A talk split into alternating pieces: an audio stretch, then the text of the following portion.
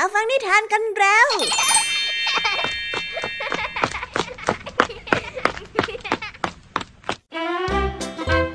วัสดีค่ะน้องๆยินดีต้อนรับเข้าสู่ชั่วโมงนิทานกับรายการ Kiss Out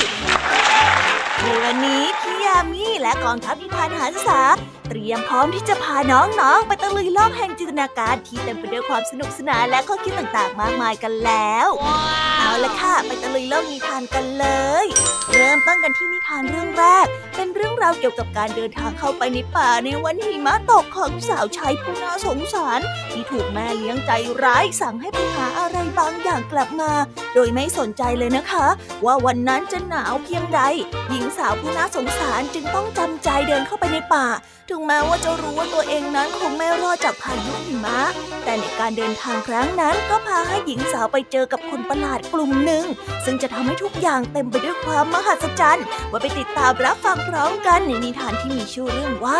คนลึกลับในคืนเย็นเยือกส่วนในนิทานเรื่องที่สองนั้นเป็นเรื่องราวของการต่อสู้ระหว่างลิงกับแมงปอตัวน้อยที่ต่างฝ่ายต่างก็ไม่มีใครยอมใครฝ่ายลิงนั้นก็ใช้อาวุธมากมายในการเข้าต่อสู้ส่วนแมงปอนั้นก็ไม่ยอมแพ้ถึงแม้ว่าจะไม่มีอาวุธและตัวเล็กกว่าแต่พวกมันก็ระดมสมองและพลังความสามัคคีออกมาสู้กันอย่างถึงที่สุดทั้งสองฝ่ายทะเลาะอะไรกันนะทำไมเรื่องถึงได้บานปลายใหญ่โตแบบนี้ไปติดตามพร้อมกันในนิทานที่มีชื่อเรื่องว่าอำนาจของผู้น้อยกันเลยนะคะและในช่วงนิทานภาษาพาสนุกในวันนี้ลุงทองดีกำลังฉุดรั้งให้เจ้าจ้อยไปโรงเรียนแต่ก็เปล่าประโยชน์เมื่อเจ้าจ้อยเองมีความเชื่อบางอย่างที่ทำให้ลุงทองดีถึงกับปวดหัวเรื่องราวจะเป็นแบบไหนกันนะว่าไปติดตามเรื่องราวแสนสนุกและความหมายของคำว่าก็ดีพร้อมกันในช่วงนิทานภาษาพาสนุกกันได้เลยค่ะเป็นอย่างไรกันบ้างล่ะคะน้องๆหลังจากพี่แยมมี่ได้เล่าเรื่องความสนุกกันไปบางส่วนแล้วเนี่ยน้องๆพร้อมที่จะไปตะลุยโลกนิทานกับรายการคิสอาวกันแล้วหรือยังคะถ้าพร้อมกันแล้วเราไปรับฟังนิทานเรื่องแรกกันเลยค่ะกับนิทานที่มีชื่อเรื่องว่าคนลึกลับในคืนเย็นเยือกไปรับฟังกันเลย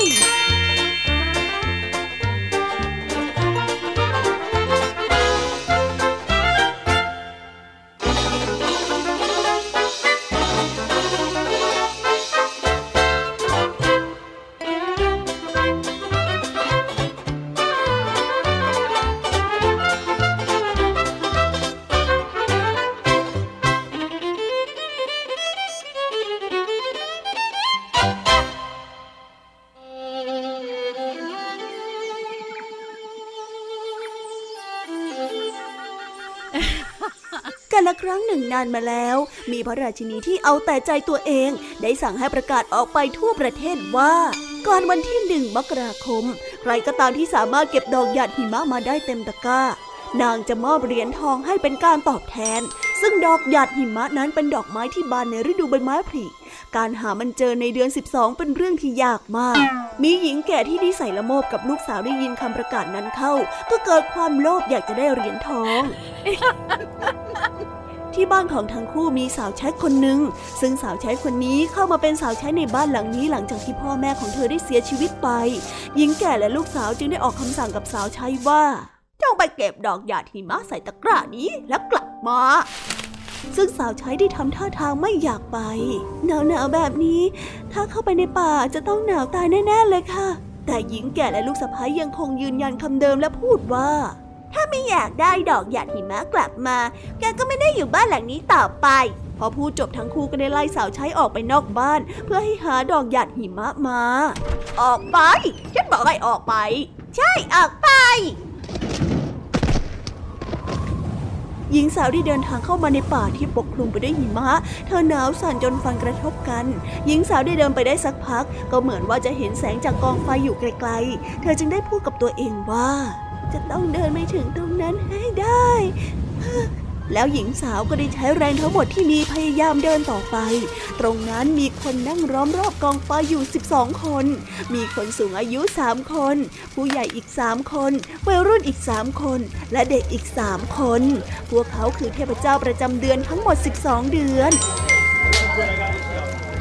หญิงสาวได้เข้าไปพูดคุยทักทายทั้งหมด12 คนขออนุญาตผิงไฟด้วยได้ไหมคะได้สิ เข้ามาอบอุ่นร่างกายตรงนี้เลย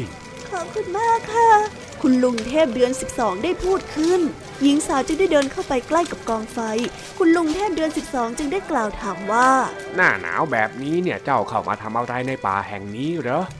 มาตามหาดอกหยาดหิมะค่ะ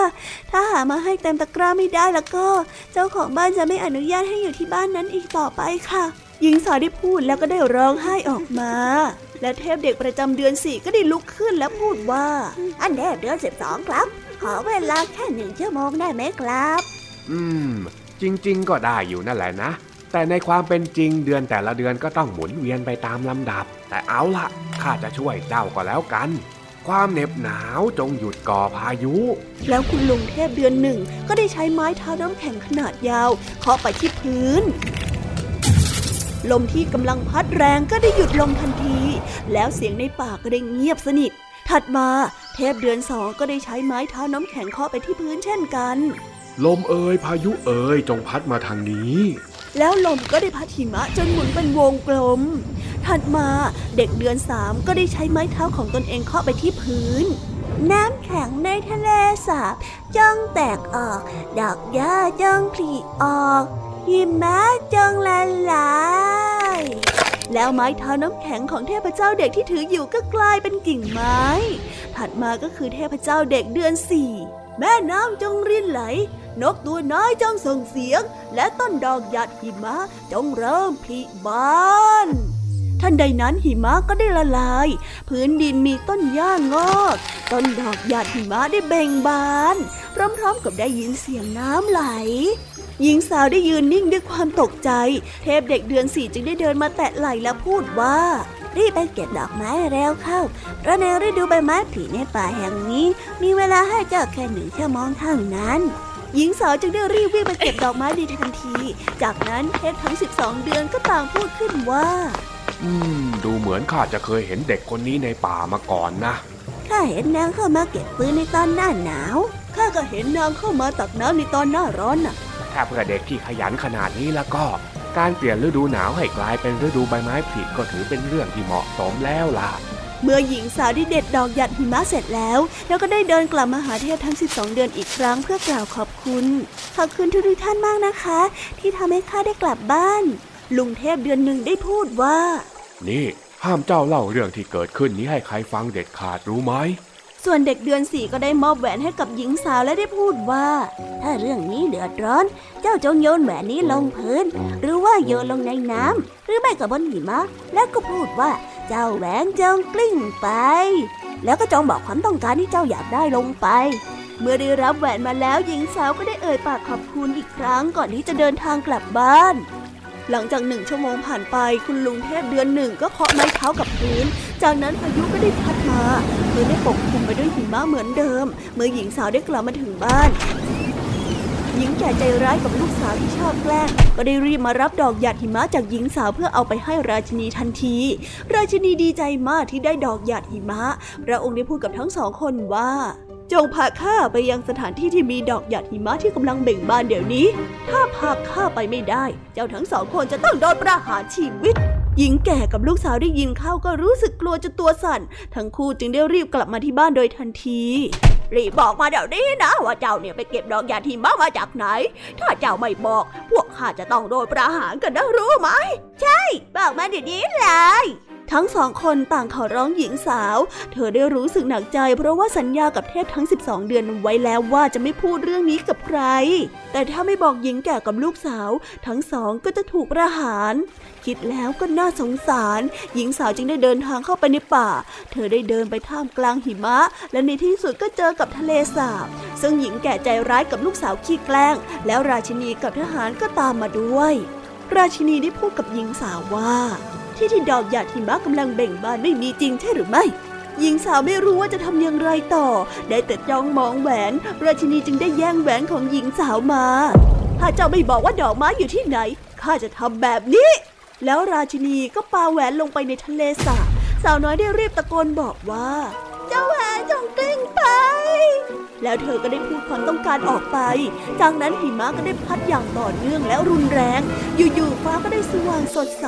และเข้าฤดูใบไม้ผลิแสงอาทิตย์ได้สาดส่องลงมาแต่แล้วอยู่ๆอากาศก็เปลี่ยนเป็นร้อนเมื่อเข้าสู่ฤดูร้อนทุกคนก็ถอดเสื้อโค้ทออกต่อมาเสื้อโค้ทก็ได้ถูกกระแสลมพัดแรงและหายไป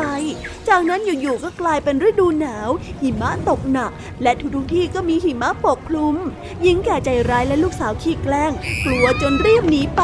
แต่ในระหว่างทางกลับจมหิมะและเสียชีวิตอย่างน่าอนาถราชินีตัวสั่นและกลัวจนร้องไห้ข้ายังไม่อยากตายข้าจะไม่เอาจัดใจตัวเองแล้วช่วยกันด้วยหลังจากนั้นเป็นต้นมาราชินีก็เปลี่ยนไปมีความสุขมากขึ้นส่วนหญิงสาวก็ได้แต่งงานกับชายหนุ่มคนหนึ่งและได้ใช้ชีวิตคู่อย่างมีความสุขนับตั้งแต่นั้นตลอดมา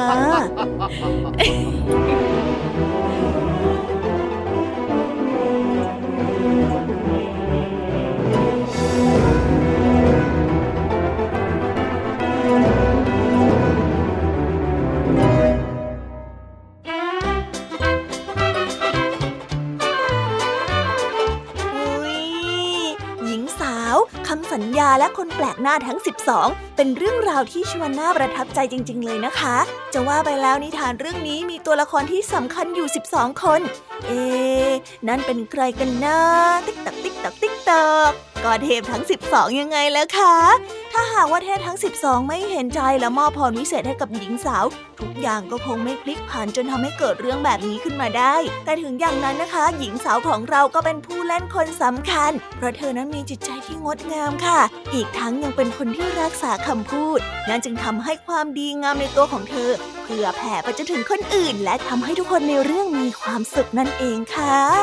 เอาละค่ะเราไปต่อกันในนิทานเรื่องที่2กันต่อเลยซึ่งนิทานเรื่องนี้เป็นเรื่องราวของการต่อสู้กับผู้ที่มีอำนาจและมีพละกำลังที่เหนือกว่าในศึกนี้เราจะเห็นพละกำลังและความสามัคคีของคนกลุ่มตัวเล็กตัวน้อยไปรับฟังการต่อสู้ในครั้งนี้กันเลยค่ะว่าสาเหตุมาจากอะไรและจะจบลงแบบไหนในนิทานที่มีชื่อเรื่องว่าอำนาจของผู้น้อยไปรับฟังกันเลย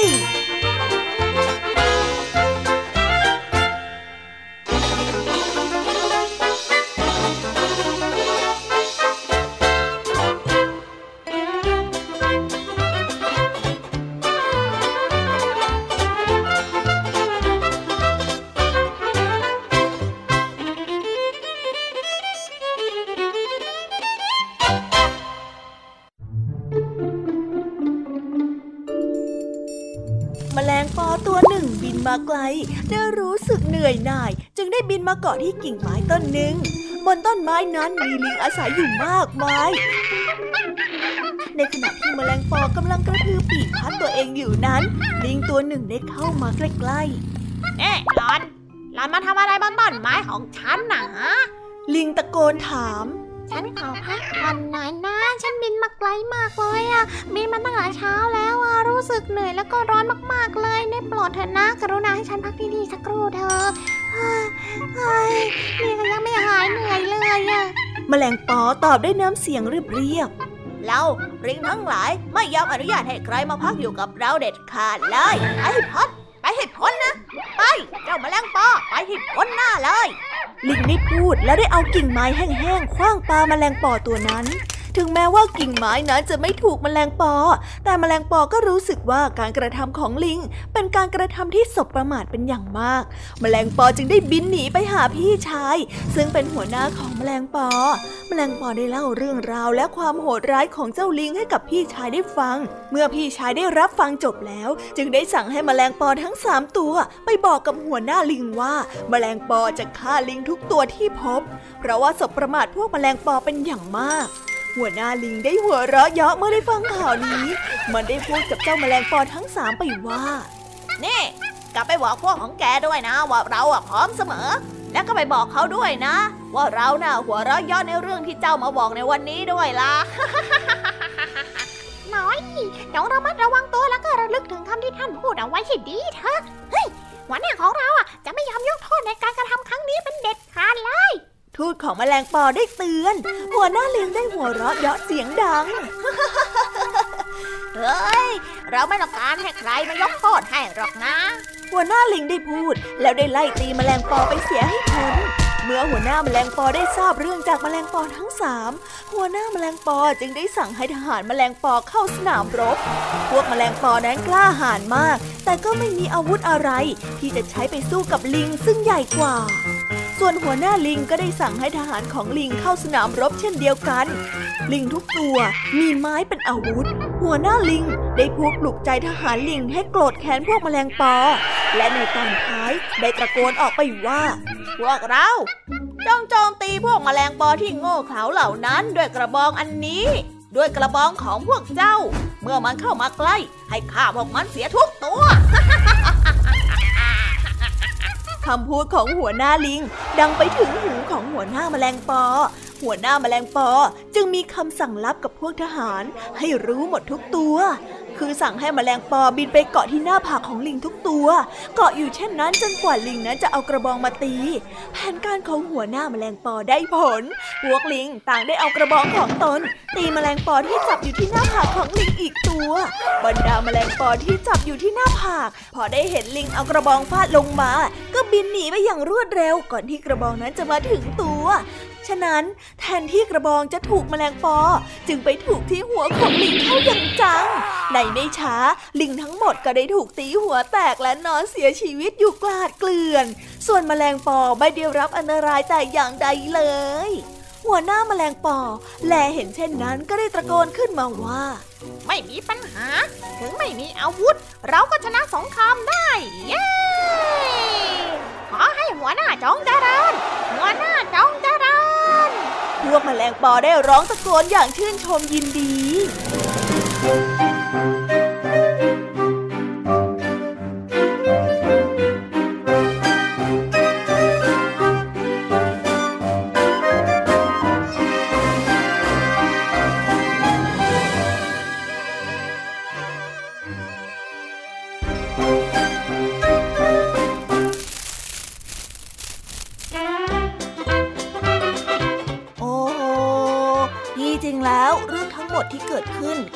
ฝ่ายลิงนั้นไม่ยอมเอื้อเฟื้อเผื่อแผ่เมื่อแมลงปอตัวเล็กๆจะมาขอเกาะกิ่งไม้แต่กลับถูกปฏิเสธแล้วก็ไล่ตะเพิดไปอย่างไม่มีเยื่อใย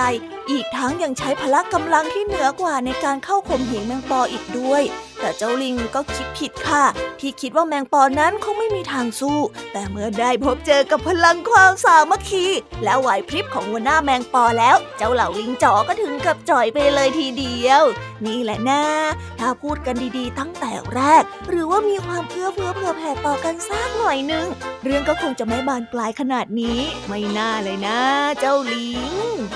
เอาละค่ะน้องๆตอนนี้ก็จบนิทานในส่วนของพี่แยมมี่กันลงไปแล้วเราไปต่อกันในช่วงนิทานภาษาพาสนุกกันต่อเลยวันนี้เจ้าจ้อยของเราผิดเข้าอย่างจังเลยล่ะค่ะน้องๆเมื่อพยายามยกเหตุผลที่ดูไม่สมเหตุสมผลมาเป็นเหตุผลในการอ้างในการขาดเรียนลุงทองดีที่รู้ถึงเลสไนของเจ้าจ้อยจึงต้องพยายามจัดการอย่างเต็มที่ไปรับฟังเรื่องราวนี้พร้อมกันได้กับนิทานภาษาพาสนุกตอนก็ดี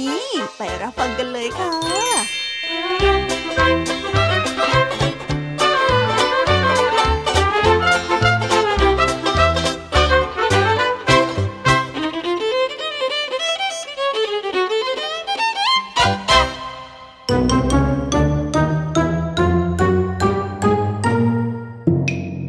ภาษาพาสนุก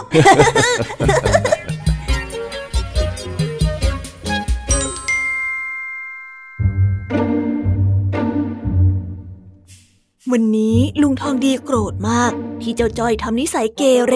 ด้วยการไม่ยอมไปโรงเรียนไม่ว่าใครจะพูดอย่างไรก็ไม่ยอมฟังเอาแต่เถียงและทำให้ทั้งสองลุงหลานต้องปะทะคารมกันลั่นบ้านอุ๊ยฟังดูรุนแรงจังเลยนะคะทำไมจู่ๆเจ้าจ้อยของเราถึงกลายเป็นคนแบบนี้ไปได้ล่ะคะเนี่ยไปรับฟังพร้อมกันได้เลยค่ะ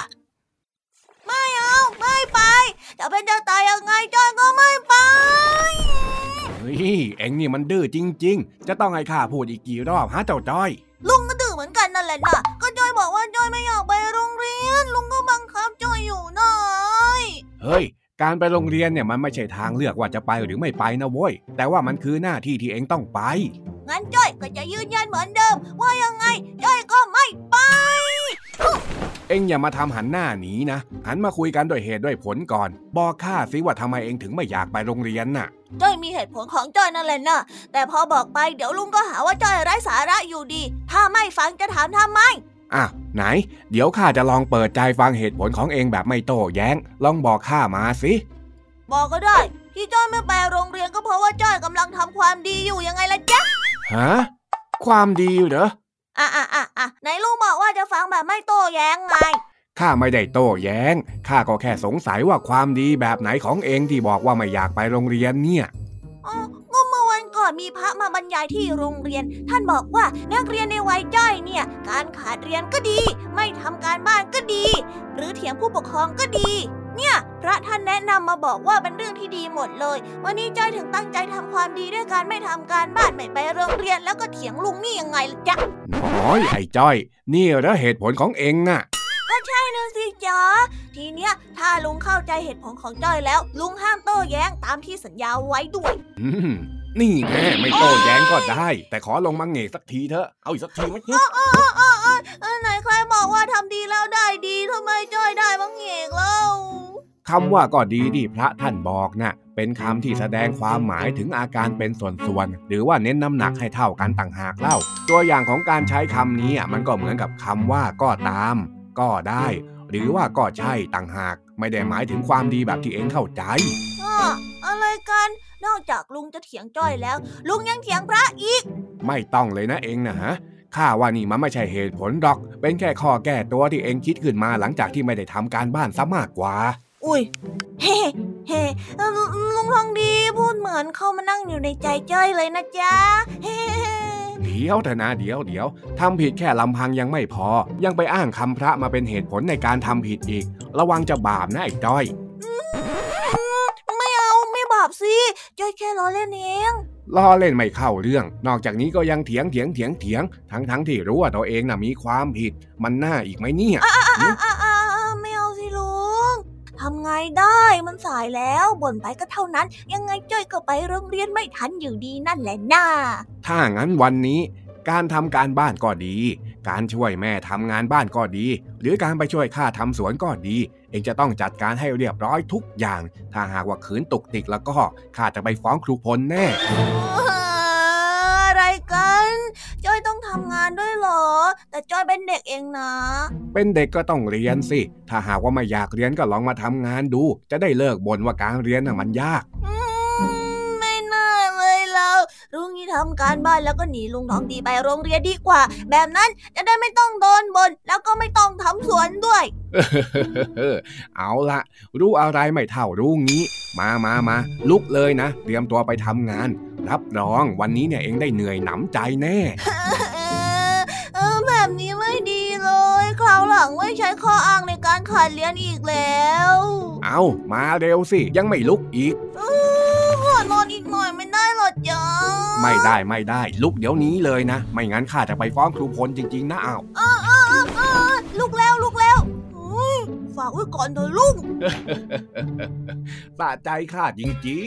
วจบไปแล้วนะคะสนุกสนานกันไม่น้อยเลยทีเดียวสำหรับวันนี้เรื่องราวความสนุกก็ต้องจบลงไปแล้วล่ะค่ะพวกเราและรายการคิสอาวก็ต้องขอโบกมือบ๊ายบายกันไปก่อนใครที่มารับฟังไม่ทันสามารถไปรับฟังย้อนหลังได้ที่ไทย PBS Podcast นะคะวันนี้จากกันไปด้วยเพลงเพราะๆในช่วงสุดท้ายของรายการแล้วไว้เจอกันใหม่ในตอนถัดไปสำหรับวันนี้สวัสดีค่ะบ๊ายบายเป็นเด็กดีของคุณพ่อคุณแม่นะคะ